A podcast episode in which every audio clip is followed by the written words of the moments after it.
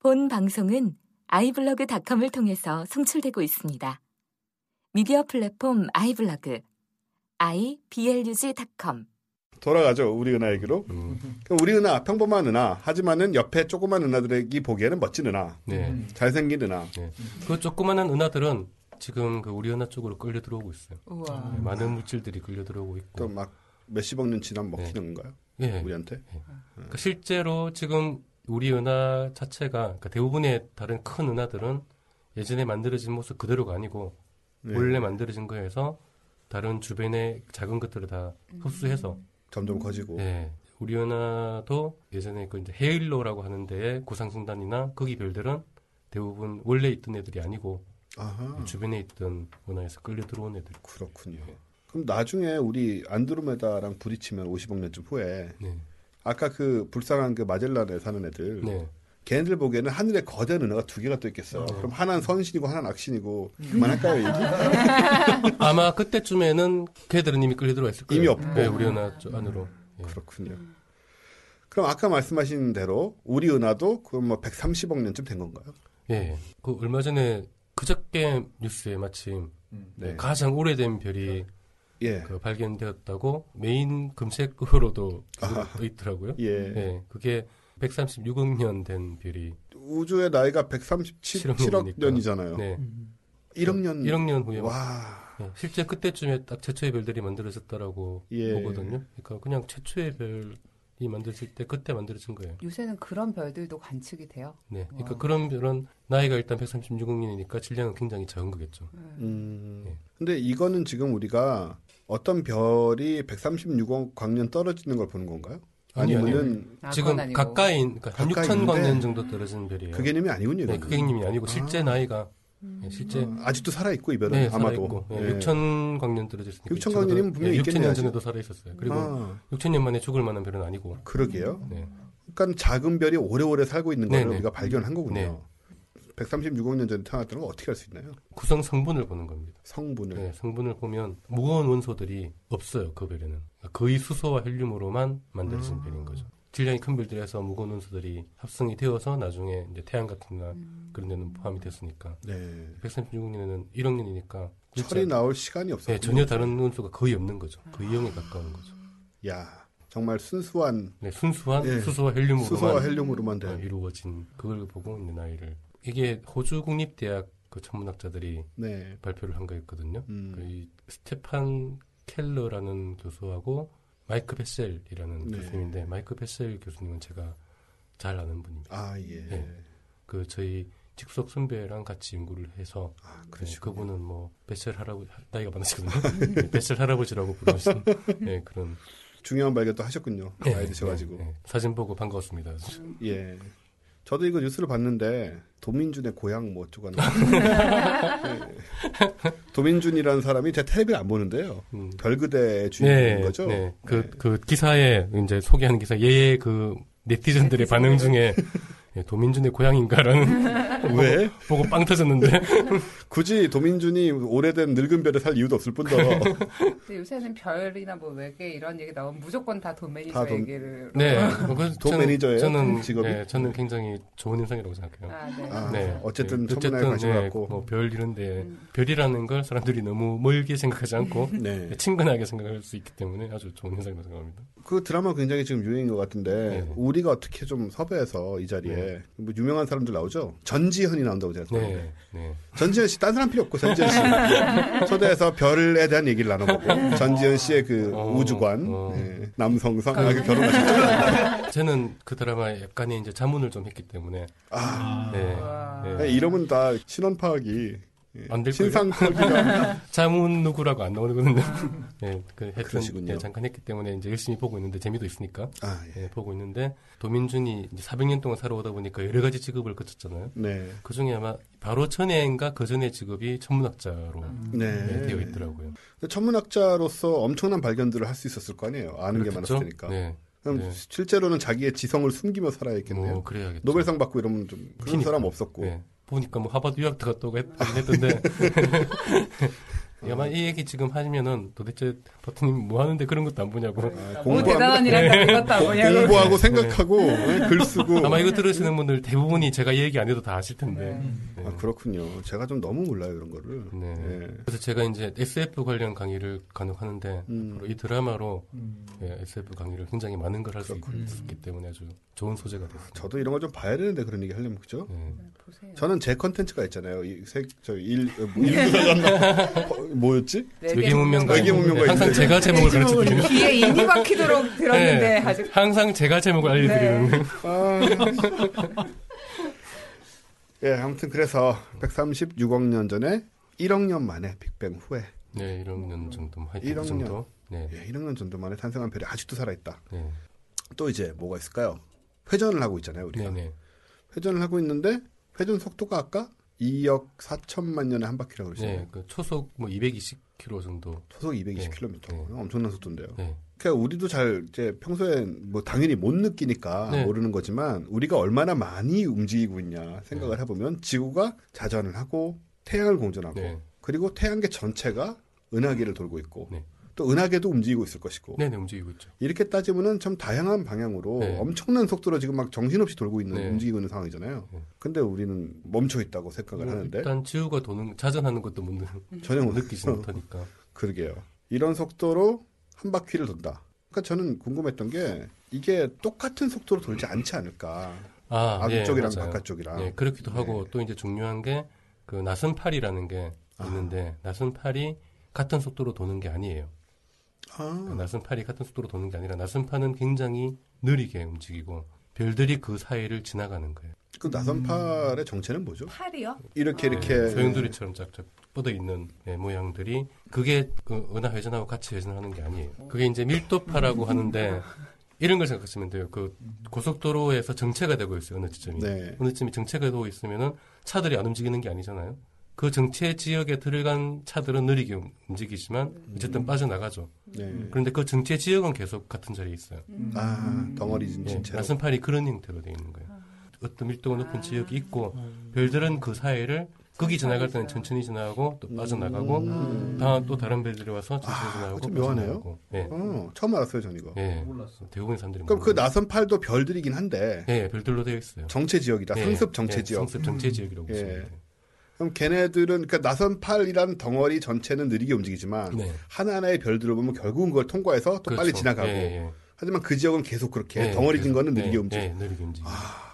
그러니까 태양계가 우리 은하를 20바퀴를 돌았잖아요. 예, 그 나선팔을 여러 번 지나갔을 거 아니에요. 그렇겠죠. 그러니까 그때마다 어떤 환경의 변화가 생길 수도 있다.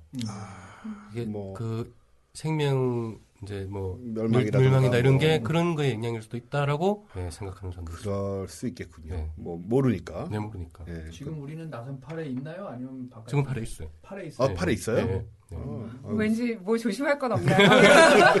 근데 이제 팔도 지금은 좀 약한 팔이 있는 거고, 아, 약한 팔이 좀또 있어요? 그큰 팔도 있을 있고 하니까. 그럼 그 나선 팔이 밀도가 좀 마- 높은 지역일 텐데 정체돼 있으니까 예, 예, 예. 여기서 나오면은 별들이 좀 덜 보이려나요? 그럴 수 있죠. 은하수가 좀 네. 이게 적게 보인다거나 네, 네, 아. 어, 몇 천만 년 지나서 네. 야 이거 좀 몰랐어요 저는 네. 항상 전 이해가 안 됐어요 그게 음, 저도 그건 알고 있었거든요. 별들이 다 이제 좀 나선팔을 느리게 도대체 나선팔이 느리게 움직이는 게 무슨 소리냐. 네. 근데 별들이 빠르게 이거 별로 구성되어 있는 건데 음, 별들은 빠르게 움직이고 네. 이게 가능한 얘기인가 싶었는데 제가 한번 다시 정리를 해볼게요 여러분. 아, 추석입니다. 서울에서 부산까지 차들이 갑니다. 그런데 이제 서울에서 정체가 시작이 됐어요. 음. 톨게이트에서부터. 정체 구간이 5km라고 치자고요. 음. 그러면 이제 여기 차들이 쫙 뭉쳐 있는 지역이 있죠 근데 사람들이 뭐 실제로 그렇게 되는지 모르겠지만 사람들이 부산으로 향해 가는데 정체되는 차 중에서 뭐 좀 빨리 가는 차도 있고 느리게 가는 차도 있겠지만 이 정체 지역이 처음에는 서울 톨게이트에 있다가 그 다음에는 이제 차들이 많이 이게 덩어리로 움직이니까 좀 내려가서 수원 정도에 생기고 네, 그 다음에 대전 정도가 많이 막히고 네. 그 다음에 대구 정도가 많이 막힌다. 이런 식으로 정체 지역에 이게 조금씩 변하는데 그럼에도 불구하고 그 하나하나의 차들은 이 정체 지역이 변하는 것보다 빨리 간다는 거죠. 그렇죠. 예. 네. 이런 의미죠. 네, 네. 예, 이것도 이해가 되신지 모르겠지만은 어쨌든 아 재밌어요. 별로 어려운 얘기는 아닐 거예요.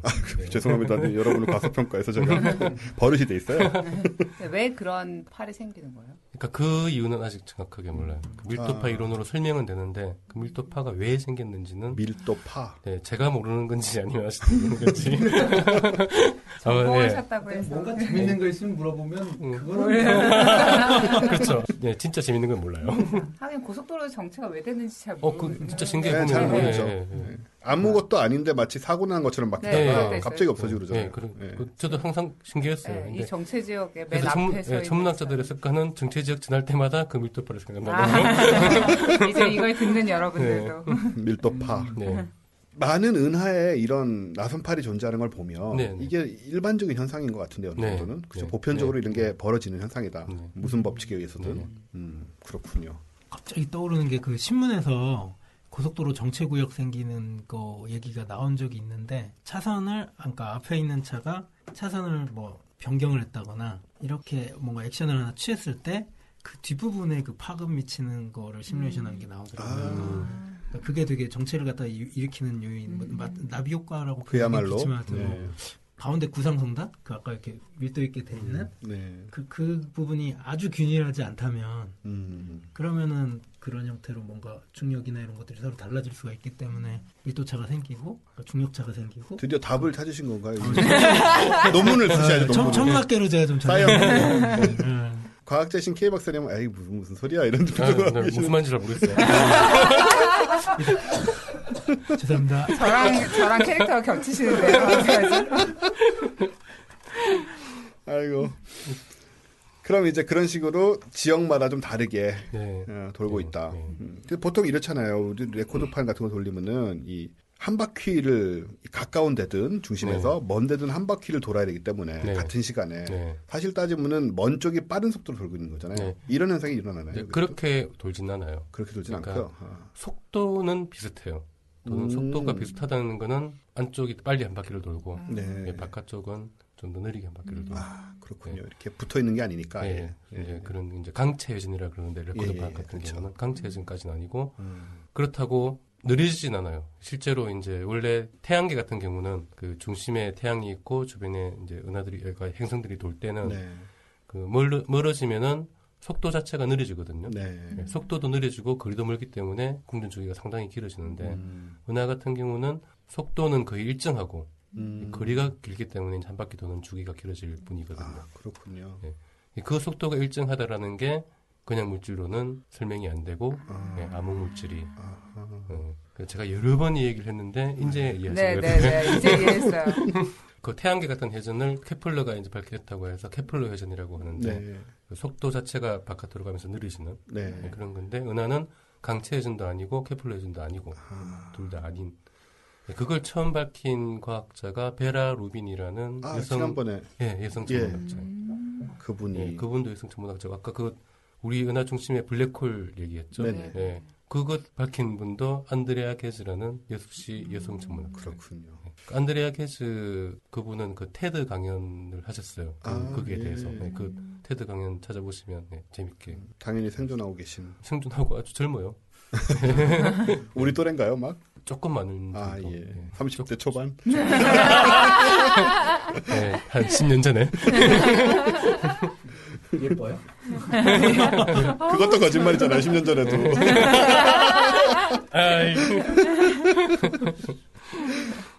네, 아무튼 네, 이렇게 돌고 있는 신비한 물질. 예. 헤일로는 왜 생기는 겁니까, 근데? 헤일로가 암흑 물질이 바깥으로 약간 밀려, 그러니까 암흑 물질이 처음에는 은하를 지배하다가 이유는 정확하게 써도 잘 모르겠는데 제가 모르는 역시 이것도 제가 모르는 건지 잘 모르겠지만 네. 그 보통의 물질들은 은하 중심부로 많이 모이고 네. 암흑 물질들은 주로 이제 헤일로 쪽에 분포를 하게 됐고 아. 헤일로에 있는 별들은 아까 말씀드렸다시피 다른 그 주변에 있던 애들이 끌려 들어온 애들이 되고 그래가지고 지- 적당한 거리에 네. 이렇게 모여서 예. 은하 중심을 돌고 있는 네. 게 돼. 그래서 헤일로 같이 보이는 네네. 건가요? 그러니까 헤일로에 이제 구상 성단들이 많이 있거든요. 음. 그 구상 성단들도 대부분 다른 은하에서 끌려온 애들이라고 생각을 해요. 그렇군요. 그리고 그, 그 구상 성단들이 끌려와서 가만히 있는 게 아니라 역시 또 이제 은하를 주위를 돌고 음. 이제 뭐 끌려오면서 자체적인 뭐 작용도 하고 해서 부서져요 결국은. 네. 그래서 가만히 있질 않고 그 부서지는 흔적을 관측으로 찾은 게 제가 박사 논문으로 아, 아. 그러십니까? 네, 네. 와, 구상순환이 부서지는 흔적을 관측으로 찾고 시뮬레이션으로 이제 계산하고 뭐 최초로 하신 거예요, 막? 아니죠. 진짜 하신 거면 그 사이언스에 나와. 관측과 그 시뮬레이션을 동시에 한글로는 최초로. 아. 와, 이게 보통 이제 천문학 한다고 하면은 관측을 한- 하거나 그때 박사학위 받을 10년도 더 전에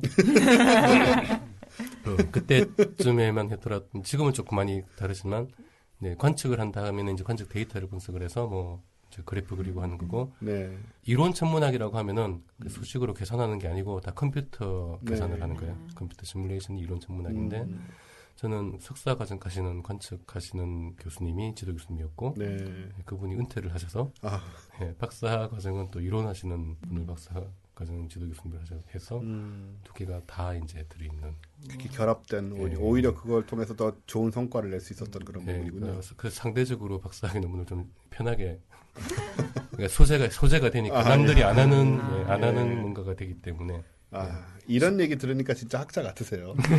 평소에 농담이나 하고 할 때는 막 가짜 같고 그러는데. 이제 그렇게 부서진 구상 성단들에서 나온 별들이 헤일로 별의 상당 부분을 이루고 있는 거예요. 헤일로에 있는 별들은 대부분 그 예전에 구상성단이었다가 음. 부서져서 나온 네. 그렇군요. 그리고 원래 이제 별들이 만들어질 때 혼자 만들어지는 경우는 거의 없고 큰 성운에서 만들어지기 때문에 동시에 만들어지거든요. 음, 그러니까 태양도 혼자 만들어진 게 아니에요. 네. 다른 별들하고 같이 만들어졌다가 음. 떨어져 나와 있으면 지금 혼자 있는 건 그럼 아마 나름 주변에 있는 별들과 같이 만들어졌을까요, 지금? 주변에 있는지 못 있는지는 지금은 전혀 알 길이 없어요. 그런데 아마 어쩌면 또 이제 좀 시간이 지나면 예전에 태양과 같이 만들어졌던 형제별을 찾았다. 아, 뭐 이런 또 뭔가가 나올 가능성도 없진 않고 그거 어떻게 찾을 수 있을까요? 구성 성분으로 역시 성분으로. 네, 거의 뭐 태양과 똑같은 성분이고 음. 뭐 이제 뭐 나이가도 거의 똑같고 쌍둥이 태양을 찾았다. 네, 그러면은 또 이제 좀 더 발달하면은 그런 이전의 역학을 되짚어 볼 수 있는 아, 역학적인 운동 같은 걸 그런 방법도 개발이 될 수도 있을 거고. 컴퓨터 시뮬레이션을 해가지고 네, 그러면 아 이게 46억 년 전에는 같이 있었다라는 게 아하. 이제 밝혀질 수도 있는 거고. 흥미롭네요. 네, 그런 거 연구하면은 뭐 노벨상도 가능하지 않을까? 제가 해볼까요? 지금 제가 한번 해볼까 지금? 아, 말 나온 김에 얘기지만 그 음. 푸엔칼의 추측 제가 하려고 했던 거 아, 이미 다 됐대요. 밝혀졌대요. 좀 많은 분들이 지적해 주셨어요. 저는 딴 거 하려고요. 그래서 양 밀스 그거 뭐. 예.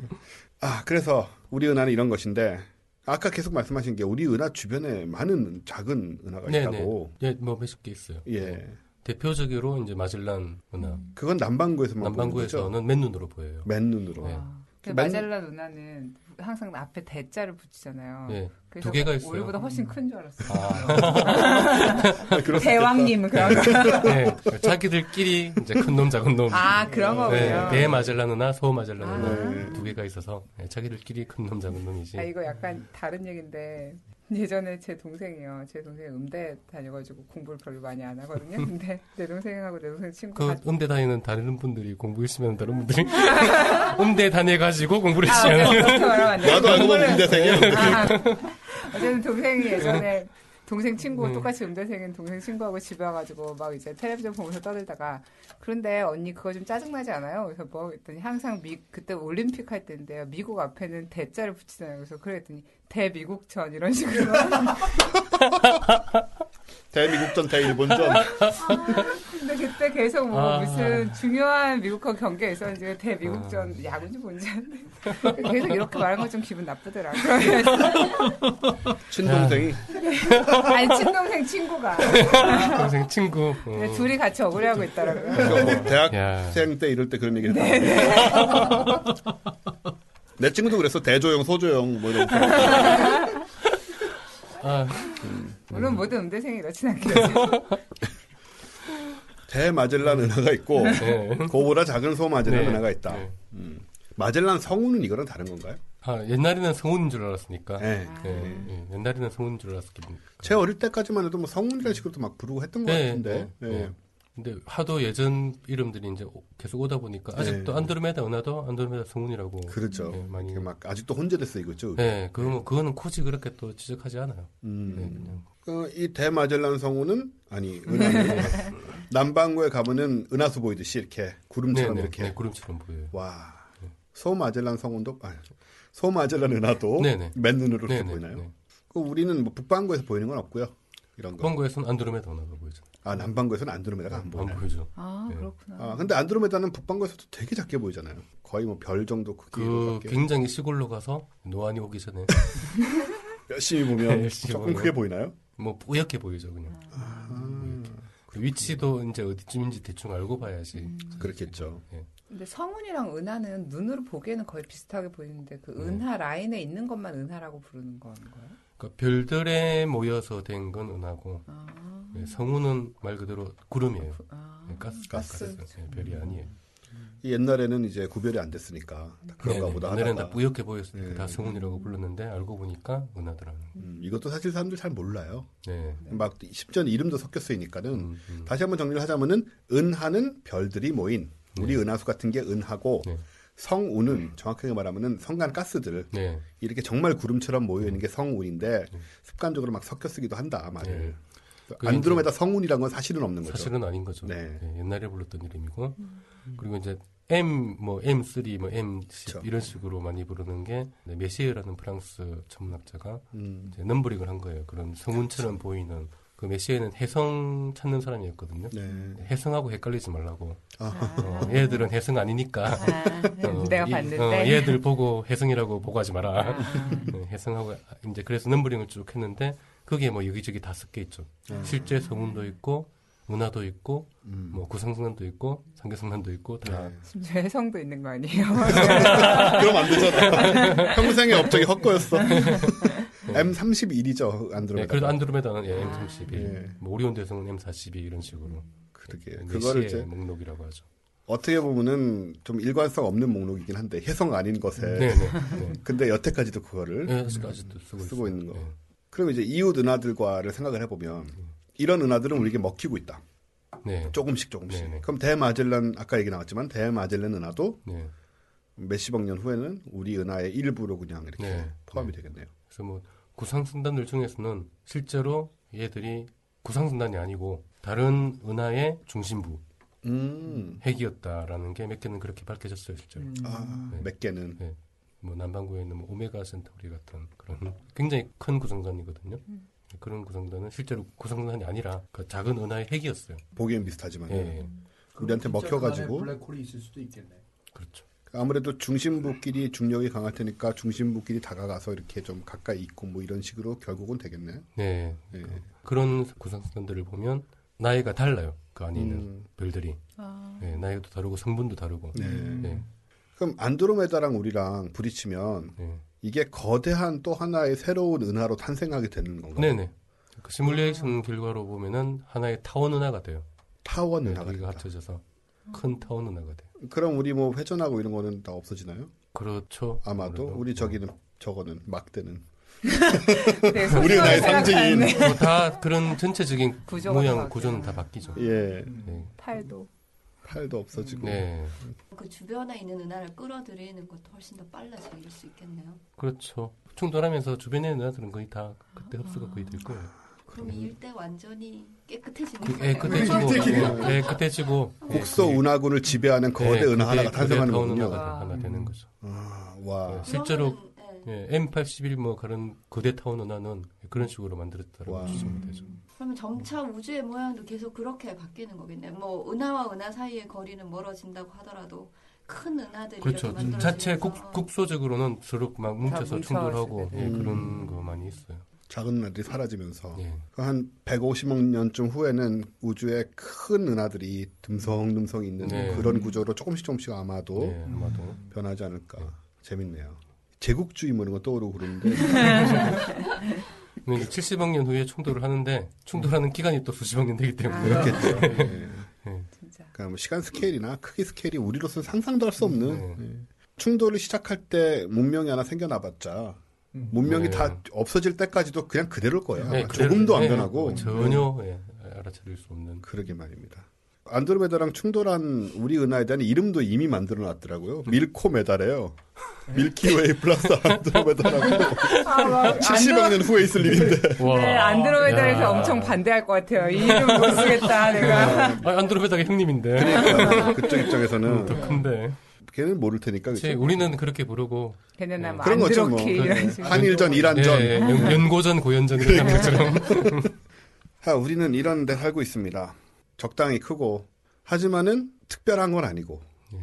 이 주변에서는 좀 짱인데 네, 수십 개의 작은 은하가 주변을 돌고 있는데 안드로메다보다 우리가 좀 작나요? 조금 네. 좀 작다. 네, 네. 중심엔 핵이 있다. 블랙홀이 있다. 네, 블랙홀이 있다. 그 안드로메다의 중심에도 블랙홀. 그쪽에도.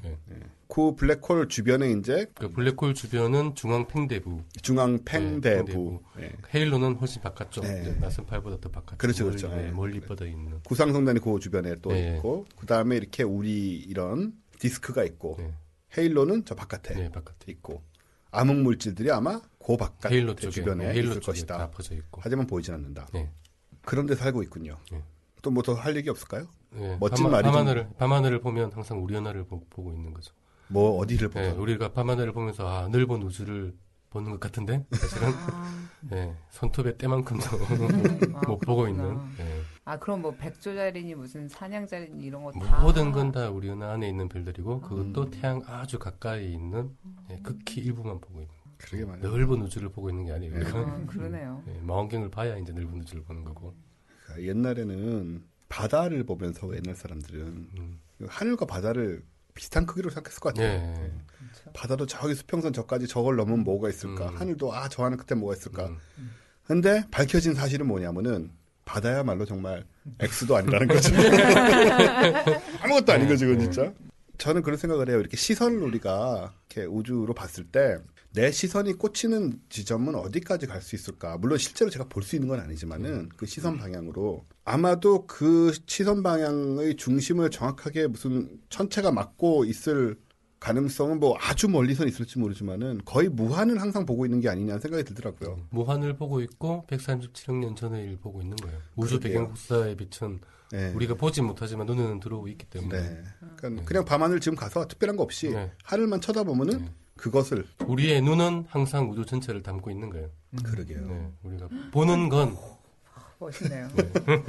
오늘 보는 전공 건- 얘기시니까 또 보는 건 아주 극히 일부밖에 보질 못하지만 우리가 느끼는 건 예, 실제로는 우주 전체를 우리 눈은 항상 담고 있는 거죠. 그냥 바깥에 나가기만 하면 이걸 우리가 경험할 수가 있는 건데 예. 그래서 저는 이게 참 과학은 여러 가지로 재밌지만은 이 천문학 이런 쪽에 매력이라고 한다면 정말 거대한 세계, 거대한 세상 그리고 그것이 얼마나 우리 가까이 실제로 있는지 우리가 그 속에 살고 있기 때문에 네.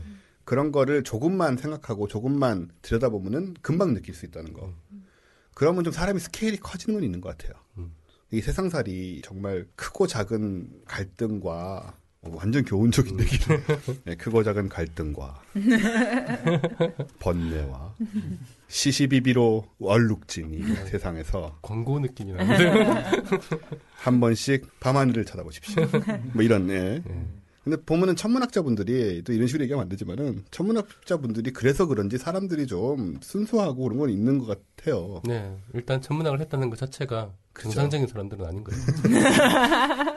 예, 살다 보면 참 다양한 형태와 다양한 성향의 사람들을 만나게 되는데 네. 보통 그 어떤 어떤 특정한 직업이 있으면은 그 직업은 정상적인 아닌 사람들밖에 할 수 없는 직업들이 있잖아요. 그렇죠. 네. 좋은 의미든 나쁜 네, 의미든 네, 좋은 의미든 나쁜 네. 의미든 그 중에 하나가 과학자일 거고 네, 네. 그 중에서도 천문학자는 네, 아주 특이하다고 봐야죠. 그러게요. 공학자는 어떤가요? 공학자들은 좀 속물적이고 좀 이런 사람. 자, 아무래도 과학자보다야. 100만 년 가는 기계 뭐 이런 거 안 만들잖아요. 아, 전혀 안 거. 빨리 없어져야 또 팔아먹고. 역시 자, 그러면은 우리 은하 얘기 이렇게 뭐 개괄적인 얘기지만은 일단 생각보다 우리가 모르는 게 많기 때문에 이렇게 정리를 한번 해봤고요. 나중에 기회가 있으면 좀 더 뭐 다른 각도 얘기를 할 수 있을지 모르겠고 우리 은하 얘기 요 정도에서 마치고 이제 우리 K2 박사님이 많은 얘기를 해주실 음. 아인슈타인의 화장실 코너로 넘어가겠습니다. 아,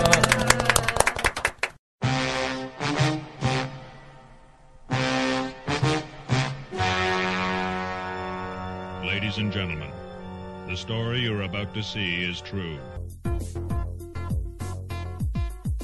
아인슈타인의 화장실.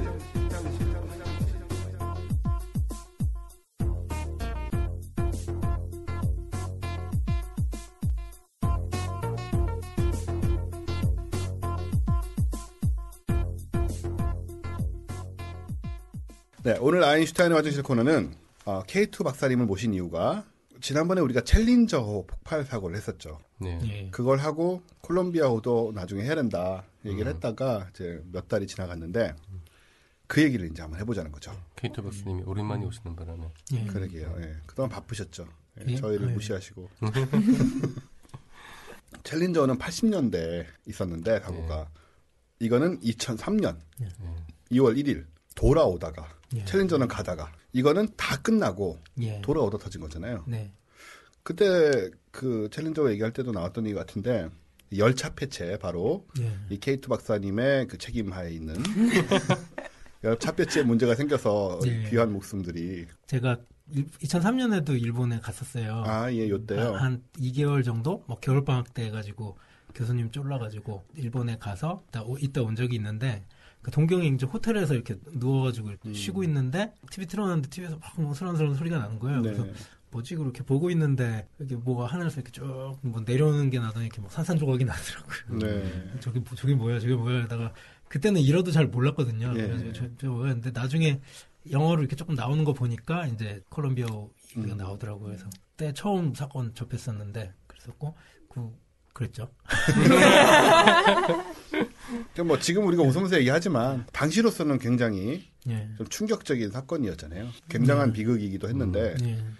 이게 몇 명이 타고 있었던가요? 한뭐 일곱 명이라고 나오더라고요. 일곱 명이, 예. 예. 예. 다양한 국적의 사람들이 이제 막 가고 그랬잖아요. 이럴 때는 이뭐 이스라엘 사람도 포함돼 있었다고 그런 것 같고 또 아마 인도 사람이 인도, 또 예, 인도도 예. 있었던 것 같고. 인도 분은 젊었어요. 61년생인데 어.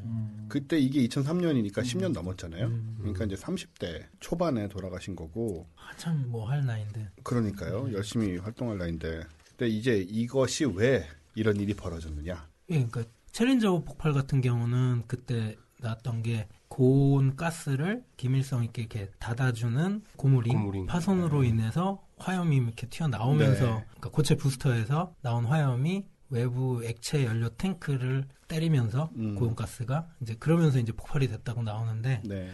이거는 거꾸로 발사할 당시에 액체 연료 탱크에 있던 열차 폐체 한 조각이 떨어져 나오면서 네. 챌린저 본체 왼쪽 아 아, 아, 예, 죄송합니다. 콜롬비아의 왼쪽 날개 하단부를 때렸다고 해요. 열차 폐지가 떨어져 나오면서 예. 날개를 근데, 때렸다고요. 예, 근데 날개에도 실은 열차 폐체는 붙어 있었고. 예. 근데 그런 것들이 되게 자주 일어나는 현상이었었어 가지고 네. 큰일 아니겠지. 하고서는 아. 이제 우주에서 미션은 다 활동을 하고 돌아오다가 이제 이런 일이 벌어진 건데 음. 여기서 이제 재전공이 나오는 게 네. 열차 폐체가 실은 열 전달과 관련된 얘기거든요. 네. 제 전공이 실은 그러니까 열 전달 분야예요. 예. 그 중에 대류 열 전달해서 이제 convective heat transfer 쪽인데 아 영어가 예. 전공이라고 다들 여- 영어가 막 나와요. 예. 근데 이게 냉각이 필요한 부분이거든요. 네. 그러니까 이제 들으시는 분들은 되게 의아해 하실 부분이 과연 이제 비행기가 대기권으로 재진입을 하고 있는데 단순히 그냥 공기가 되게 빨리 흐르는 속에 비행기가 놓이는 거잖아요. 네. 이게 도대체 온도가 뭐 얼마나 올라간다고 그러냐. 오히려 뭐 달리는 버스에서 이렇게 창밖으로 손 내밀면 시원하기만 하지만. 아 그렇죠. 그렇죠. 이게 뭐 왜 왜 뜨거워지냐 이렇게 생각을 할 수가 있는데 네. 실은 온도라는 거는 열이라는 거는 기본적으로 그 유체의 분자의 운동 에너지거든요. 네. 그러니까 그 운동 에너지를 약간 평균화시킨 게 이렇게 온도라는 개념으로 음. 설명을 하는 거고 운동 에너지가 정적인 개념에서는 분자의 진동으로 보면 될 텐데 네. 엄청나게 빠른 속도로 이 공기 전체가 움직이고 있다고 생각을 해본다면은 네. 분자의 운동 에너지가 엄청나게 빨라지겠죠. 아. 그래서 지금 거꾸로 보자면 이제 스페이스 셔틀이 대기로 진입을 할 때 셔틀 입장에서는 공기가 거꾸로 엄청나게 빠른 속도로 다가오는 거고 그렇겠죠. 그 속도가 거의 뭐 초속 예를 들어서 8km 뭐 이 정도가 된다면은 초속 뭐 8,000m잖아요. 동적 온도라는 개념이 있어요. 그러니까 진동하는 에너지는 정적 온도라고 부르고요. 네. 분자가 한쪽 방향으로 엄청나게 빨리 움직일 때 그거는 동적 온도라고 부르는데 그 음. 동적 온도는 여기서 뭐 수식을 얘기하자면 거의 비열분의 속도의 제곱 뭐 나누기 2 네. 정도가 되는데 8,000m per sec이니까 8,000의 제곱에다가 8천의 제곱은 엄청나게 네. 큰 수가 나오네요. 큰 수가 나오고 네. 거기 그다음에 공기 비열이 정압 비열이 한 1000 정도밖에 안 돼요. 그렇다 치고요. 예. 네, 그리고 놔두면 제가 아까 오기 전에 조금 계산을 때려봤더니 네. 거의 한 3만 도 나오더라고요. 3만 도. 네. 3만, 와. 3만 켈빈? 뭐 이렇게 나오더라고요. 100도만 돼도 사람이 데어가지고 어쩔 줄 그렇죠. 모르는데 3만 도에 이제 노출이 되는 거죠. 근데 실은 그 3만 도라는 게 그 움직이고 있는 기체가 다 정지를 했을 때, 그러니까 스페이스 셔틀의 뭐 머리 부분에 다 부딪혀서 정지했을 때는 3만 도까지 올라가지만 음. 이제 이 경우는 날개 아랫 아랫 부분을 스쳐간 거잖아요 공기가. 네. 그러니까 실은 3만 도까지는 다 안 올라갔겠지만 3만 도로 올라가면 그걸 견딜 수 있는 물질이 거의 없을 것 같은데요. 그렇죠. 지금 그걸 견디라고 해놓은 게 이제 열차 폐체예요. 열차 폐체. 예. 왜냐하면 뭐- 실은 3만 도까지 올라가는 영역이 분명히 있죠. 머리 부분은 분명히 있어야 되잖아요. 비행기는. 예. 그러니까 그 부분은 정확히 머리를 때리면서 음. 그 동쪽 온도가 다 진짜 온도로 다 회기 바뀌거든요. 음. 그러니까 3만 도까지 가열이 되죠. 와. 그러니까 그걸 버티기 위해서 실은 냉각하는 방법이 되게 여러 가지가 있는데 네. 제일 좋은 방법은 비열이 되게 큰 고체를 겉에 붙여가지고 비열이 뭐예요? 그 물질을 1도씩 올리는데 필요한 열. 네. 열을 가했을 때 온도가 빨리 올라가느냐 안 올라가느냐. 네. 비열이 크면 온도가 잘 안 올라가는 네. 거고. 예. 그러니까 비열이 크면 클수록 실은 그걸 올리기 위해서 필요한 열이 되게 많아져야 되는 거니까 네. 거꾸로 설명하자면은 되게 많은 열이 들어가도 온도가 많이 안 상승한다는 안 거죠. 그렇군요. 그죠. 그러니까 뭐 구리라든가 네. 뭐 이렇게 되게 비열이 큰 고체를 갖다가 쓰면은 단순하게 이렇게 전도가 느려지니까 네. 물질의 전도가 느려지니까 열 냉각을 할 수가 있는데 음. 이제 실은 이거 같은 경우 는 그런 걸로도 해결이 안 되는 거고 네. 두 번째로 하는 방법이 실은 film cooling이라는 게 있어요. 뭐 이렇게 고온의 가스가 고체를 때리지 못하게 네. 고체 표면에다가 구멍을 송송송송 뚫어줘 가지고요. 네. 안에서 오히려 되게 낮은 온도의 가스를 불어내줘요. 음. 그래서 필름을 만들어요. 이렇게 필름을 만들면은 뜨거운 가스가 바로 고체를 못 때리고 이 차가운 가스랑 이렇게 섞이게 되겠죠. 아. 그래서 뭐 그렇게 하는 게 또 방법이 있는데 실은 이 경우는 그것만으로도 안 되는 거예요. 네. 그러니까 마지막으로 쓰는 방법이 뭐냐면 아예 희생층을 두는 거예요. 기화돼 버리게. 없어져 버리게. 고체에서 네. 그러니까 아예 기화가 돼서 승화가 돼 가지고 가스가 되면은 물질이라는 게 잠열이 있잖아요. 그 네. 고체에서 액체로 바뀔 때 음. 열이 많이 필요하고 그다음에 액체에서 기체로 바뀔 때 열이 많이 필요하니까 고체에서 기체로 승화될 때도 실은 잠열을 엄청나게 먹거든요. 네.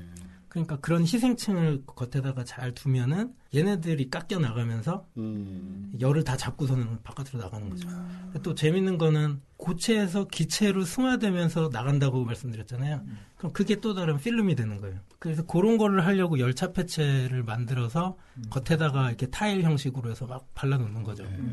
그러니까 그거는 실은 거의 다 수작업으로 이루어지고 스페이스 셔틀 만들 때도 보면 타일 하나하나를 고른 소재들을 골라가지고 본드 발라서 이렇게 붙이는 식으로 해놓는데 음. 근데 그게 한쪽 날개에 일부가 crack이 생긴 거고 네. 그러다 보니까 거의 뭐 3만 도까지는 아니겠지만 그보다 좀 낮은 기체가 그 틈으로 이제 새 들어오기 시작한 거죠. 요게 약간만 균열이 생겨도 이런 문제가 발생을 하나요? 물론이죠. 예. 그러니까 그럼 붙이는 걸 엄청 잘 붙여야겠네요. 본드도 굉장히 좋은 거 쓰고. 그렇죠. 예, 맞습니다. 그러니까 실은 본드를 뭘 쓰냐, 실은 이거 실험할 때 논문 같은 걸 읽어보면 네. 공학자들은 실은 그런 거에도 집착을 해요. 왜냐하면은 다 좋은 희생층도 만들었고 뭐 했는데 본드가 예를 들어서 뭐 한 200도에서 녹는 본드다.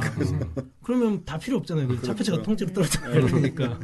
그러니까 뭐 그런 거에 대해서도 다 성능을 갖다 검사를 해야 되고 실험도 해봐야 되고 그래서 그런 것까지 열심히 준비했는데 그 정도로 이렇게 기계적으로 파손이 돼가지고 틈이 생겼음에도 불구하고 일전에 뭐 몇 차례 있었던 일이다. 음. 해가지고 무시하고 그냥 돌아올 때 별일 없겠지 하고 그냥 임했던 건데 그 틈 사이로 그 고온가스가 엄청나게 높은 고온가스가 들어온 거고 그 다음부터는 실은 뭐 안에 들어가는 구조물들은 실은 거의 금속이나 알루미늄 재질이거든요. 그럼 네. 몇천 도 수준에서 다 녹아버리. 녹아버리니까 그 다음에 요걸 공부하면서 콜롬비아 참사 뭐 얘기 나올 때 보면 그 후배들한테 가끔 해줬던 얘기가 고통 없이 갔을 거다. 사람 죽으면 이렇게 그 화장시켜주는 온도보다도 훨씬 더 예, 뭐, 뭐 공포를 느낄 틈도 없이 그냥 아탄 사이에 그냥 뭔가, 뭔가 이상하다 싶다가 그냥 예, 음. 죽는지도 그- 모르고 돌아가셨을.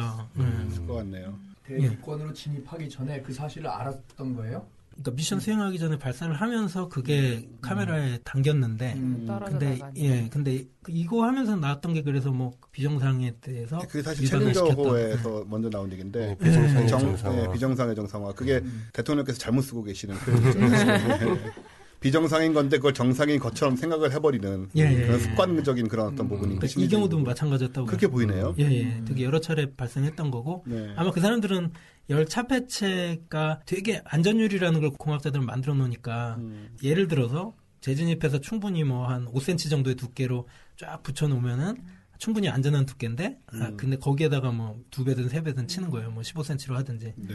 그러니까 그걸 때려도 뭐 있겠어 생각하고선 돌아왔는데 음. 실은 다 거덜난 거죠. 왜 하필이면 요, 요때 그렇게 사고가 터진 걸까요? 그 전에도 몇 차례 그런 일이 있었는데. 그렇죠. 그러니까 깨지는 정도가 달랐었겠죠. 근데 그거가 깊이가 어느 정도인지 뭐 이런 거에 대해서는 고민이 없었을 거고 네. 충분히 뭐 그런 파손에 대해서 준비했다라고 믿었을 텐데 음. 그리고 실은 그런 거를 다 테스트 해 보려면은 우주 유형을 해가지고 우주에 나갔을 때 그래비티 영화에서 봤듯이 예. 나가서 그 파손 정도를 살펴보고 뭐 문제가 있었으면 해결책을 좀 제시를 했었어야 될 텐데 네. 아마 신경 안 쓰고 내려온 거 아닐까. 아. 이때 콜롬비아 호는 상당히 오래 써서 맨 처음 네, 발사한 그- 거니까 그- 콜롬비아 네. 거죠. 네. 오래된 네, 오래 써서 낡은 우주 목선이었죠. 그래서 아마 그런 부분도 좀 영향을 미쳤을 수도 있고. 실은 열차 폐체 같은 경우는 말씀드렸듯이 희생층을 달고 가는 거기 때문에 한번 하- 미션을 끝내고 오면 다시 바꿔요. 네. 네. 음. 떼고 다시 붙이고. 이런 얘기도 있더라고요. 이미 사고가 날 거를 알고 있었는데 말을 안 해줬다. 방법이 없기 때문에. 음. 음모론적인 얘기였던 것 같은데요. 밑에서는 예. 상황을 다 알고 있었고 들어오면서 사고가 날 가- 가능성이 너무너무 큰데 음. 아무것도 할 수 있는 게 없다라는. 그러니까 뭐 그게 사실인지 아닌지 모르지만은 만약에 이 문제를 알았다면은 해결을 할 수 있었을까요? 들어오기 전에? 이제 생각에는 그, 그거는 좀 믿기지가 않는 게 네. 그뭐 일곱 명 살리기 위해서라도 만약에 발견을 사전에 심각성을 깨달았었다면은 만약에 여분의 뭐 열차 폐체 타일이 없었다거나 하더라도 네. 어떻게 해서라도 뭐 도로 보내서더라도 예. 음. 그걸 수리를 했었을 것 같은데 음. 예 그냥 뭐 일곱 명 희생하자고 뭐 그렇게 예, 예. 이렇게 사람도 사람이고 셔틀도 올라가 있는데 차라리 그렇죠. 하나 더 띄워가지고 그죠. 음. 예. 그러니까 뭐 예전에 그 아폴로 13호 뭐 사건 났을 때도 네. 살리려고 그렇게 애를 썼는데 그렇게요. 그러니까 세 명 살리려고 그랬는데 일곱 명 나가 있는 상황에서 그것도 다른 나라 우주인까지 그렇죠. 나가 있는 마당에. 예. 예. 그럼 결국은 너무 쉽게 그냥 생각을 한 거군요. 괜찮겠지 하고. 네. 그럼 이런 상황이 벌어지면은 뭐 그런 데 대한 뭐 책임을 지나요? 이 열차 폐체 쪽 분들이. 서로 책임 피하지 않았을까 싶은 게 예. 이게 열차 폐체 아 그러네요. 그 떨어져 나온 것 같은 경우는 네. 열차 폐체가 열차 폐체를 때린 거니까. 그럼 양쪽 다. 그렇죠. 그러면 이제 뭐 연료 탱크 쪽 파트에서 치- 책임을 져야 된다든가 충분히 그랬을 수 있을 것 같고요. 예전에 쪽에 나로 발사 때 네. 나로 인공위성 개발을 하신 박사님을 만나가지고 네. 얘기를 한 적이 있는데 근데 그게 과학기술위성 1호인가 뭐 2, 호였던것 같아요. 근데 1호랑 차이가 뭐냐고 여쭤봤더니 네. 엄청나게 튼튼하게 만들었다고 그러시더라고요. 음. 그래서 아니 왜 튼튼하게 만들었었냐 했더니 과학기술위성 1호는 아마 영국인가 어디 로켓에 실려가지고 발사가 됐는데 네. 2호는 우리나라 로켓이고 처음 쓰는 건데 음. 만에 하나 이제 뭐 진동이 엄청나게 심할 거라는 거예요 이분 얘기가. 네. 그 안에서 딱 쏴서 올라갔는데 인공위성이 작동을 안 했다. 음. 그러면 이제 누구 책임으로 볼 거냐 이거죠. 이제. 그렇죠. 우리가 인공위성 못해서 그런 거냐, 로켓을 음. 진동이 많게 해서 그런 거냐, 그러니까 비슷하게 파트별로 이렇게 서로 음. 사건이 터지면 싸우지 않을까. 이런 일이 한번 생기고 나면 차폐 체계에서는 굉장히 막 어떤 기술적 발전이나 변화가 막 생길 것 같아요. 이게 이쪽 파트도 재질에 대해서도 계속 고민을 하는 것 같고요. 실은 이게 카본 계열로 지금 쓰고 있는 걸로 나오는데 그게 취성이 강하거든요. 취성은 뭔가요? 그러니까 깨지는. 아. 예, 예. 비열도 되게 높고 희생이 되면서 가스 발생도 많이 돼서 필름도 많이 생기고 음. 그 대신에 잘 깨지는 성질이 높으니까 네. 좀 진동이나 이런 거에 되게 민감할 수 있죠. 아. 지금은 뭘 사용하나요? 지금도 근데 크게 그 타일 계통으로 그냥 아, 계속 쓰고 있는 것 대안이 같아요. 별로 없군요. 예, 예, 예. 저도 공부하면서 느낀 거는 되게 하이테크 하이테크 하지만 실은 안에 들어가는 거는 또 되게 고전적인 방식을 계속 쓰거든요. 조금 천천히 들어오는 방법은 없을까? 네, 근데 러시아 쪽에서는 예전에 지구 대기에 재진입하는 방법을 한때는 되게 빠르게 돌아오는 방법. 네. 그래서 아까 말씀드렸던 비열이 되게 높은 그 물체를 코팅을 해놓고 네. 전도가 일어나서 안에까지 열이 확산되기 전에 아. 재빨리 음. 돌아서 주지 착지. 착지. 예. 네. 가열되는 시간을 최소화시키자 공격 가열 줄여서. 시간을 음. 뭐 그렇게 해서 되게 일부러 뾰족하게 만들고 음. 아. 예, 되게 빠른 속도로 빨리 돌아올 수 있게 그만큼 또 온도도 올라갈 거 아니에요. 그 속도가 빨라지니까. 그죠. 그 지점에서는. 예, 그지만 그 시간에 따라서의 문제도 있기 때문에 열이 전달되는 시간 문제도 있기. 때문에 음. 그, 그렇게 해- 하기도 했었는데 지금은 모르겠어요. 지금 많이 쓰고 있는 방법들은 대부분 배면을 되게 넓적하게 깔때기 모양으로 만들든지 뭐 해서 그 시간을 되게 길게 잡고 그 다음에 타일을 막 붙이고 최대한 천천히 예, 속도를 최대한 늦추는 형태로 음. 예. 이렇게 사선으로 들어오더라고요. 이렇게, 그쵸. 이렇게 내려오는 게 아니고 네, 네. 그럼 여기 이제 불이 이렇게 배 쪽으로 예. 확 일어나가지고 예. 마찰을 많이 받으면서 내려오는 것 같더라고요. 그죠. 예. 그러니까 마찰이 증가하면 증가할수록 감속은 되니까 감속은 되니까. 예, 우주에서 그 돌던 엄청난 스피드보다는 네. 되게 줄어들 거고 그 부분은 대부분 다 차폐체들이 다 막아주고 음. 그러니까 배면 쪽이 다른 색깔에 아마 거기 두께도 훨씬 두꺼운 걸로 알고 있고요. 네. 재료도 아마 저쪽에 하얀 색깔 이렇게 돼 있는 부분보다는 훨씬 음. 우리 저 SF 영화를 보면은 SF 영화에서의 우주선들이 이 행성에 착륙하는 방식은 그냥 들어오거든요. 물길도 없고 아무것도 없고 그냥 비행기 오듯이 슉 들어가지고 그냥 천천히 해서 슉 내려요. 예. 이건 안 되는 거죠. 그러니까 그게 가능한 거는 대기가 없는 네. 행성. 근데 이 영화들은 다 대기가 있으니까 그쵸. 막 나무가 막 울거지는 데 내리거든요. 보통 그런 데서 쓰는 엔진들은 보면 색깔부터가 이제 되게 막 이상한 광자 무슨 엔진 막 이런. 색깔부터 은색. 푸르스름 하면서 뭐가 이렇게 네. 예. 우리가 잘 모르는 부분이 뭐냐면은 왜 착륙이라는 것이 그러니까 대기권 재진입해가지고 예. 땅에까지 내릴 때까지 왜 그렇게 빠른 속도로 와야만 하는지 음. 예를 들어서 정말 비행기처럼 천천히 와가지고 위험하지 않게 아무 열도 발생하지 않는 그런 식으로 내릴 수는 없는 것인지 왜 그렇게 위험하게 엄청난 속도로 달려가지고 그 바탕에 있는 과학적인 그런 상황 같은 걸 잘 모르기 때문에 이런 거는 뭐 오히려 K 박사님이 설명해 주실 수 있나요? 그 속도를 줄이려면은 뭐 추진력을 반대로 하는 방법이 거의 유일한 역-. 방법일 거예요. 역추진을 네. 하는 것 같은데 기술적으로 어려운 거 보네요. 연료 문제 그러네요. 지금 연료 문제가 되게 클 것 같다는 예. 생각도 예. 드는 게 그 연료를 계속 그러니까- 가지고 있다가 이제 네. 돌아올 때 써야 되는 거니까 아마 그러니까 단순히 탄도 비행을 이렇게 하는 형태 로켓이랄까 뭐 반 비행체 반 로켓이 개발돼서 민간에서 옛날에 발사된 적이 있잖아요. 네. 몇년 전에 네. 그러니까 그 경우는 실은 열차폐 문제가 이 정도로 두껍게 해- 하진 않았던 걸로 네. 봐서는 공전을 하는 그러니까 지구주위를 이렇게 회전을 하는 그 속도가 속도 상당히 큰 것. 같아요. 근데 말씀하신 대로 그거를 정지돼서 자연스럽게 자연학할 정도로 만들려면은 연료가 되게 많이 필요하겠죠. 그걸 정지시켜야 되니까. 정지시키기 위한 네. 만큼의 그 엄청난 또 추진을 해야 되고 네. 그러니까 지구에서 탈출하기 위해서 뭐 초속 8km 이상, 8.2km 이상으로 예. 가속해가지고 뛰어나갔는데 엔진 연료는 다 썼고 뭐 액체, 그쵸. 액체 연료통 바다에 다 던졌고 네. 고체 부스터 옆으로 다 던졌는데 예. 여기 안에는 그 정도 연료는 들어있지 않거든요. 그러니까 음. 돌아올 때는 그냥 몸을 다 네, 불태우면서 들어와야 음. 되는 거죠. 근데 속도 줄이는 얘기가 아까 나와서 그러는데 그게 그런 방식은 안 돼. 이렇게 궤도 운동을 하다가 이 궤도 반지름이 점점 작아지는 형태로 이렇게 들어오는 방식은 안 돼요. 가능하다고 생각했는데 시간이 뭐 그러면 음. 공기 중에서 너무 오랫동안 네, 또 상당히 네, 오래 우리 있어야 네, 같은데. 커질 거고 그러니까 속도는 또 어느 정도 계속 궤도를 계속 예. 낮추면은 속도는 점점 빨라지니까 그 열이 오히려 더 올라가는 문제가 네. 생길 어, 수 그럴 수도 있겠네요. 있고요. 예.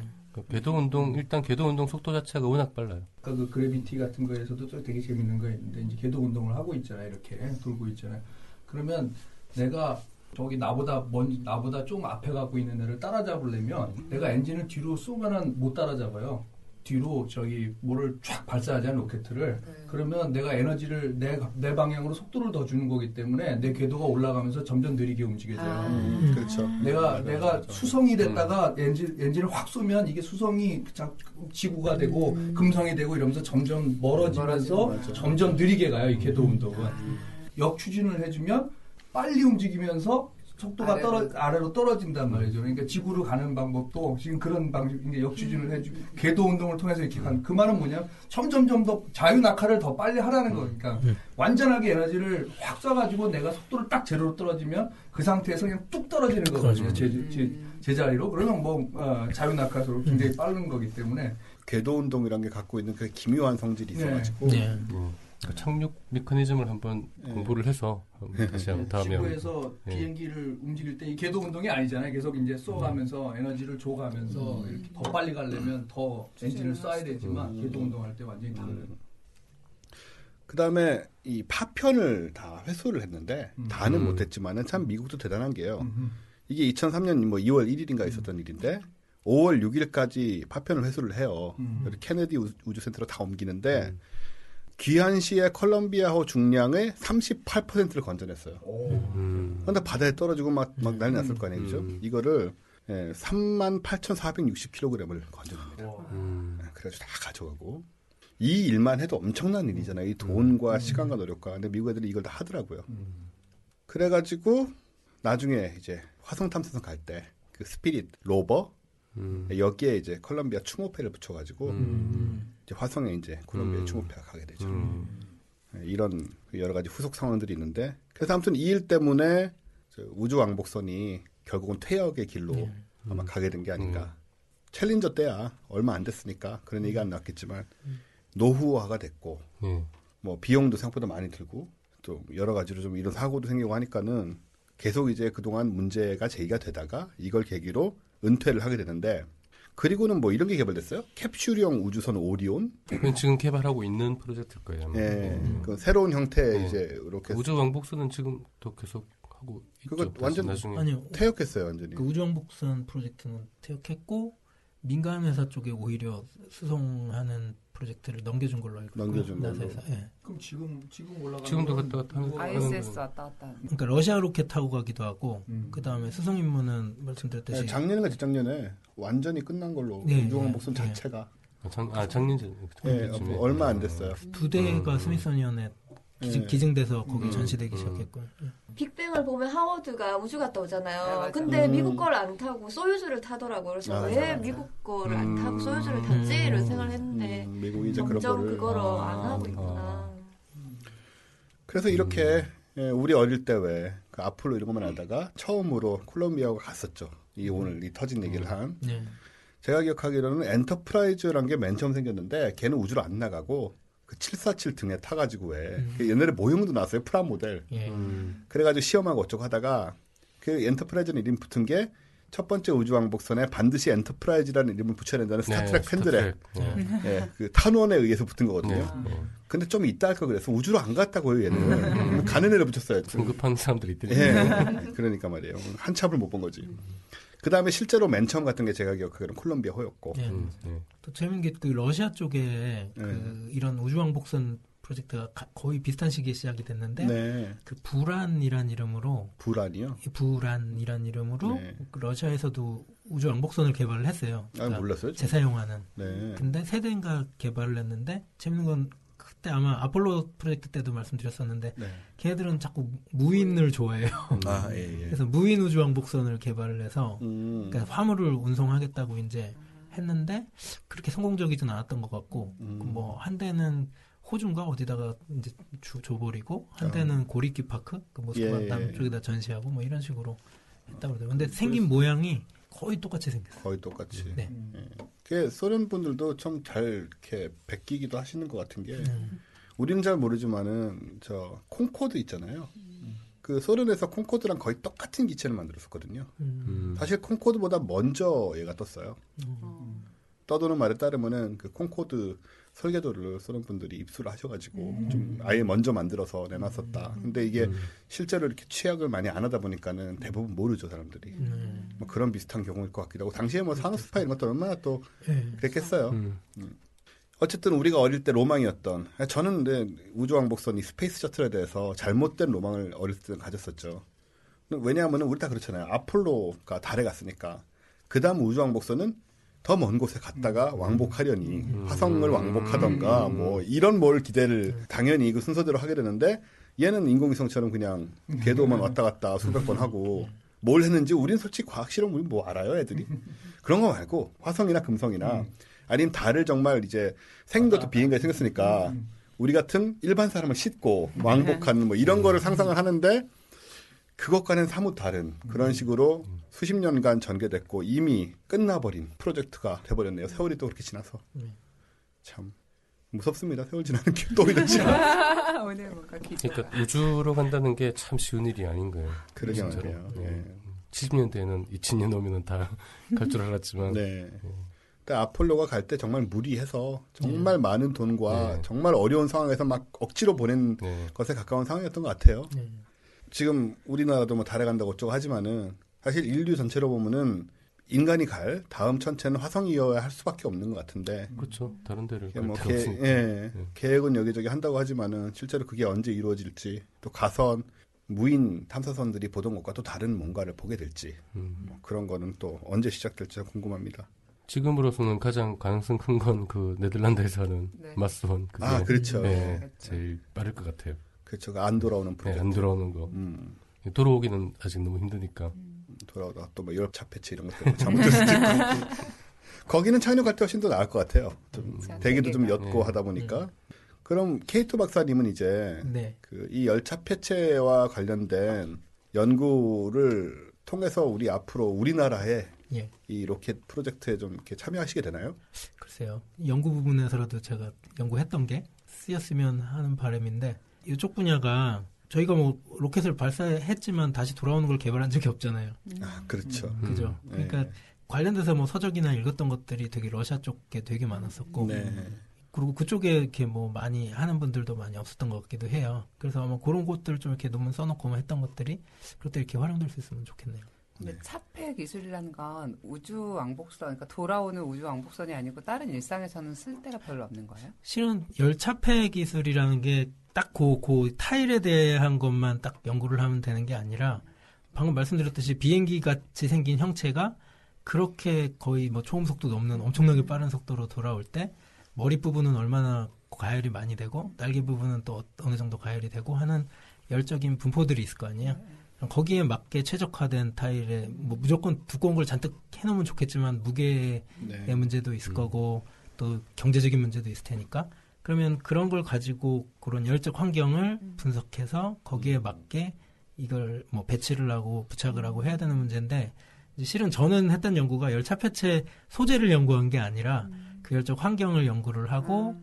또 거기에 고속의 유체에 그게 놓였을 때 얼마나 열 전달이 어디는 잘 되고 어디는 안 되나를 연구한 건데 실은 그런 분야는 되게 다양한 분야에 쓰이죠. 예를 들어서 뭐 포항제철 같은 경우에는 제철을 할 때, 그러니까 음. 철을 생산을 할 때 그 열적 분포를 갖다가 되게 그 철강 재질이나 이런 거에 대해서 열적 분포가 음. 되게 균일해야 되는 경우가 있을 수도 있고 네. 또 재밌는 게 대류열 전달이라는 게 음. 그 물질 전달하고도 또 서로 상사가 돼요. 서로 되게 비교가 돼요. 그래서 물질이 되게 전달이 잘 되는 곳은 열도 전달이 잘 돼요. 왜냐면은 음. 열이라는 게 아까 말씀드린 분자의 운동 에너지라고 말씀드렸다시피 네. 거기에 뭐 분자 수준이 아니라 조금 눈에 보이는 정도의 조그만 음. 파티클이라고 본다면은 그거에 확산이 잘 되는 공간도 열도 확산이 잘 되거든요. 음. 그러니까 이제 그런 부분에까지 다 적용이 돼서 오히려 확산을 빨리 시키고 싶은 음. 뭐 어떤 기술적인 부분이 있으면 거기에도 네. 똑같은 기술이 쓰이는 거고. 그렇군요. 열과 관련돼서 좀 다양한 각도의 그런 네. 응용 분야가 있군요. 확실히 제가 느낀 게 그 공학적인 마인드와 네. 과학자 쪽 마인드는 상당히 이제 사고하는 방식이나 그런 게 굉장히 좀 다른 것 같긴 한데 아, 예. 어떤 점에서 또 그런 걸 느끼셨나요? 그 기술적인 부분들이 예, 과학자들은 별로 고민 안 하는 네. 예, 그런 잘 하면 되지 뭐. 네, 뭐 그렇죠. 뭐, 예전에, 얘기했지만 뭐 그 원리가 다 있는데 뻔한 거 가지고. 예, 원리 원리대로 하면 되지 뭐 이런 예, 근데 이제 실질적으로 들어가니까 아주 예, 세세한 부분이 신경이 써야 되고 그러게요. 예, 예. 그 과학자들은 이제 그런 세세한 부분들이 데이터를 다룰 때 그럴 때 많이 쓰거든요. 네. 별로 쓸모없는 부분에서 실용적이지 않은 부분에서 음. 예. 그 네. 공학자들은 이렇게 연구를 할 때 경험적인 부분에 되게 의존을 많이 하는 것 같아요. 음. 그래서 제가 음. 되게 재밌었던 게 러시아 쪽 사정을 많이 봤다고 말씀드렸잖아요. 네. 근데 특히 러시아는 또 이론적인 어떤 식을 도출하고 뭐 이런 것보다는 경험적인 부분이 되게 많아서요. 내가 음. 해봐서 아는데 이런 예, 거요. 예. 그래서 이렇게 수식이 이렇게 전개가 되다가 네. 예, 그 아까 열차 폐체에 관련된 부분도 어떤 환경에 놓였을 때 열차 폐체가 깊이 방향으로 어떻게 뭐 온도가 올라가는지 뭐 이런 거에 대한 게 식이 있다길래 열심히 이제 유도가 됐겠지 하고서는 1번, 2번, 3번 이렇게 따라갔는데 한 뒷부분 되니까 갑자기 경험 상수라는 게 막 들어가는. 뭐 A, B, C 막 이게 들어가 있는데 곱해져 있고 막 더해져 있고 한데 이거 뭐지 그러고 이렇게 읽어보니까 다 경험 상수인 거예요. 경험 상수란 말이 있어요? 예, 있어요. 러시아에는? 예. 그 empirical 뭐 cons- constant 해가지고 예. 나와 있는데 웃긴 거는 이게 뭐야 그러고 막 무신해 나는데 적용하면 다 맞아요. 음. 예, 이 사람 얘네들은 다 해봤거든요, 진짜로. 이게 수학을 넘어서는 경험학의 예. 세계군요. 그러니까 하다 모르겠으니까 산만도에 진짜로 노출시켜서 해보는 예, 그렇기 때문에 뭐안 죽으면 되는 거잖아요. 예. 들어오다가. 예, 그래서 그것 때문에 오히려 뭐 space shuttle은 퇴역을 했지만 음. 소유즈는 지금 계속 쓰고 있잖아요. 음. 그러니까 그런 것도 또 무시 못하는 것 같고. 제가 어릴 때 네. 수학 시험 칠 때 각도를 뭐 계산하라고 그러는데 수학은 모르겠으니까 그려가지고 이렇게 네. 이게 네. 대충 45도가 90도가 이건 반인 45도고 지금 뭐 31.3도 이런 건 안 나오니까 예. 음, 이렇게 맞는 경우가 있는데 물론 이건 아니겠지만 아니 뭐 약간 일정, 떠오르는 일정 부분 가까워지는 네, 그, 그, 근데 과학 쪽에서도 그렇게 하는 경우 꽤 많이 있어요. 네. 특히 이제 뭐 우리 데이터 분석 같은 거 할 때도 음. 경험이 많이 중요하고 음. 네. 많이 해본 사람들이 더 잘하기도 하고 또 그러게요. 이제 음. 아까 말했듯이 뭐 해보 여러 번 해본 걸 하는 게 과학 쪽에서 하는 게 그 뭐 시뮬레이션 같은 게 네. 예, 뭐 몬테칼로 시뮬레이션 같은 게 사실 정확한 수식을 아는 게 아니고 음, 예, 여러 번 해보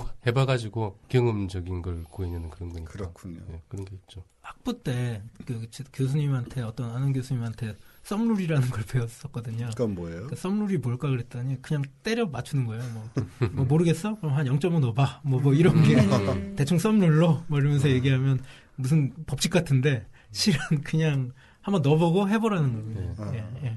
그 세상이라는 게 이래요, 그죠? 제 어릴 때는 수학을 엄청 못했으니까 오히려 수학을 못하면서 이제 환상이 생기죠. 아 세상은 이 수학을 통해서 해석되고 구현 가능하고 과학도 공학도 결국은 이 수학이 지배한다. 물론 그렇겠지만 음. 어떤 영역에서 저런 그 대충 얼버무리는 그런 지점이 또 있는 예, 거라는 예, 얘기잖아요. 예. 모든 게 다 그렇게 다 설명되진 않으니까 현실적인 게 수학이나 이제 특히 이제 이상적인 실험은 실제로는 못하는 거거든요. 네. 네, 그래서 그 예전에 말했던 그 진공 상태에 있는 구형의 암소처럼 네. 네, 그런 환경은 건, 네, 없으니까. 없으니까 네. 실제로는 그게 많이 다른 거죠. 그렇겠네요. 그런 거를 또 현실에서 구현을 하려면 공학적인 마인드나 네. 그런 것도 또 필요할 것이고 공학자들이 해보고 아무리 수학으로 되는 것 같아도 안 되는 일이 있는 것이고 네. 안 되는 것 같아도 될 수 있는 일이 있는 것이고 이상하게 얘기를 하다 보니까 과학자 대 공학자 2탄으로 마무리되면서 결국 두 분의 관계는 상생과 협력의 관계가 가지고 끝나는 분위기가 돼버렸어요. 예. 근데 사실 그런 것 같습니다. 그 우주 이쪽 우주 탐사 오늘 주제가 그건 아니었지만 이런 부분만큼 과학자와 공학자들이 서로 협력하고 결과를 내야 되는 분야도 그렇게 많지 않을 것 같아요. 아주 고차원적인 수준에서 아주 적극적으로 음. 정말 많은 책임과 부담 하에서 협력을 해야만 가능한 게 우주 탐사, 예, 우주 최첨단. 기술이 들어가는 그러게요. 네. 예. 그러다 보니까 사고도 나고 위험도 겪고 위험 부담도 있지만 그럼에도 불구하고 또 뭐 잠깐 뭐 멈추기도 하고 그러다 또 다시 시작하고 시작하고 해서 어쨌든 간에 이게 돈도 많이 드는 일이고 위험하기도 하지만 그래도 조금씩 조금씩 더 나가는 고구에 대해서 공학자인 케이투 박사님께서는 또 열차 폐체라는 전공 분야를 통해서 뭐 이바지하실 수 있으면은 좋은 거고 과학자인 K 박사님은 직접 우주에 나가시기에는 뭐 건강이나 체력이나 모든 면에서 저나 마찬가지로 아이, 힘드시겠지만 저는 그렇게 나오고 싶은 생각 없어요. 저도, 저도 없어요. 네, 뭐, 뭐. 네, 과학 관심이 많았는데 우주선이나 이런 데는 사실은 별로 관심이 없었어요. 네. 네, 좀먼 우주에 좀 관심이 있었지. 그러다 네. 보니까 그 우주선 얘기하면은 사실은 별로 할 얘기가 없어요. 우주에 우리가 나가는 것과 또 별개로 음. 발견되는 것, 탐색하는 부분들이나 그런 것들을 해석하고 우리에게 알려주시는 그런 역할을 하시면 되겠죠. 뭐. 음. 저는 이제 중간에서 이 두 분을 모시고 예, 이걸 이제 이렇게 풀어내면서 먹고 살고. 아이고, 뭐 꽤나 길게 했습니다 오늘도 네. 대충 정리를 해야겠죠 이제. 예. 네. 예, 이번 시간 우리 은하 얘기했고요. 그리고 콜롬비아호 뭐 참사라고 할 수도 있는데 세월이 많이 지났고 다들 목숨 걸고 가는 일이죠, 사실. 그렇다고 해서 박수 쳐줄 수 있는 상황은 아니지만 이런 사고가 음. 그렇게 이분들의 또 희생으로 다들 또 한 걸음 또 배우는 것도 있고 또 비정상의 정상화 그런 어떤 심리적인 착오들 이런 것들에 대한 성찰도 하고 그랬을 것 같아요. 그렇게 뭐 한 걸음 한 걸음 가는 거죠. 뭐 언젠가는 그래서 우리도 K 박사님 안 된다고 하시겠지만은 안드로메다 또 가보고 아니면 은하철도 구 가는데 뭐. 기차도 가는데 뭐. 아, 저기 지난 시간에 저희가 100만 원 아, 아, 난제 얘기했었는데 사실 SNS 같은 데로 조금 의견을 받아보려고 했는데 너무 의견이 없으셔서 저희는 여러분만 믿고 있어서 아무 생각이 없습니다. 그래서 한 달 일단 연장해야 될 것 같아요. 근데 이게 사람들이 저걸 안 하는 것 중에 하나가 응모를 안 하는 것 중에 하나가 우리가 100만 원을 이분들한테 준다는 얘기가 아니고 음. 이분들이 어떤 제안을 하면 그 제안을 성사시키는 분에게 준다는 얘기였어요. 아, 네. 아, 그렇죠. 그래서 지금 관심들이 없는 거야. 아, 돈. 문제 네. 채택도 상금을 그려야겠네요. 아, 그러니까요. 문제 채택을 하면 과학 도서를 드리겠습니다.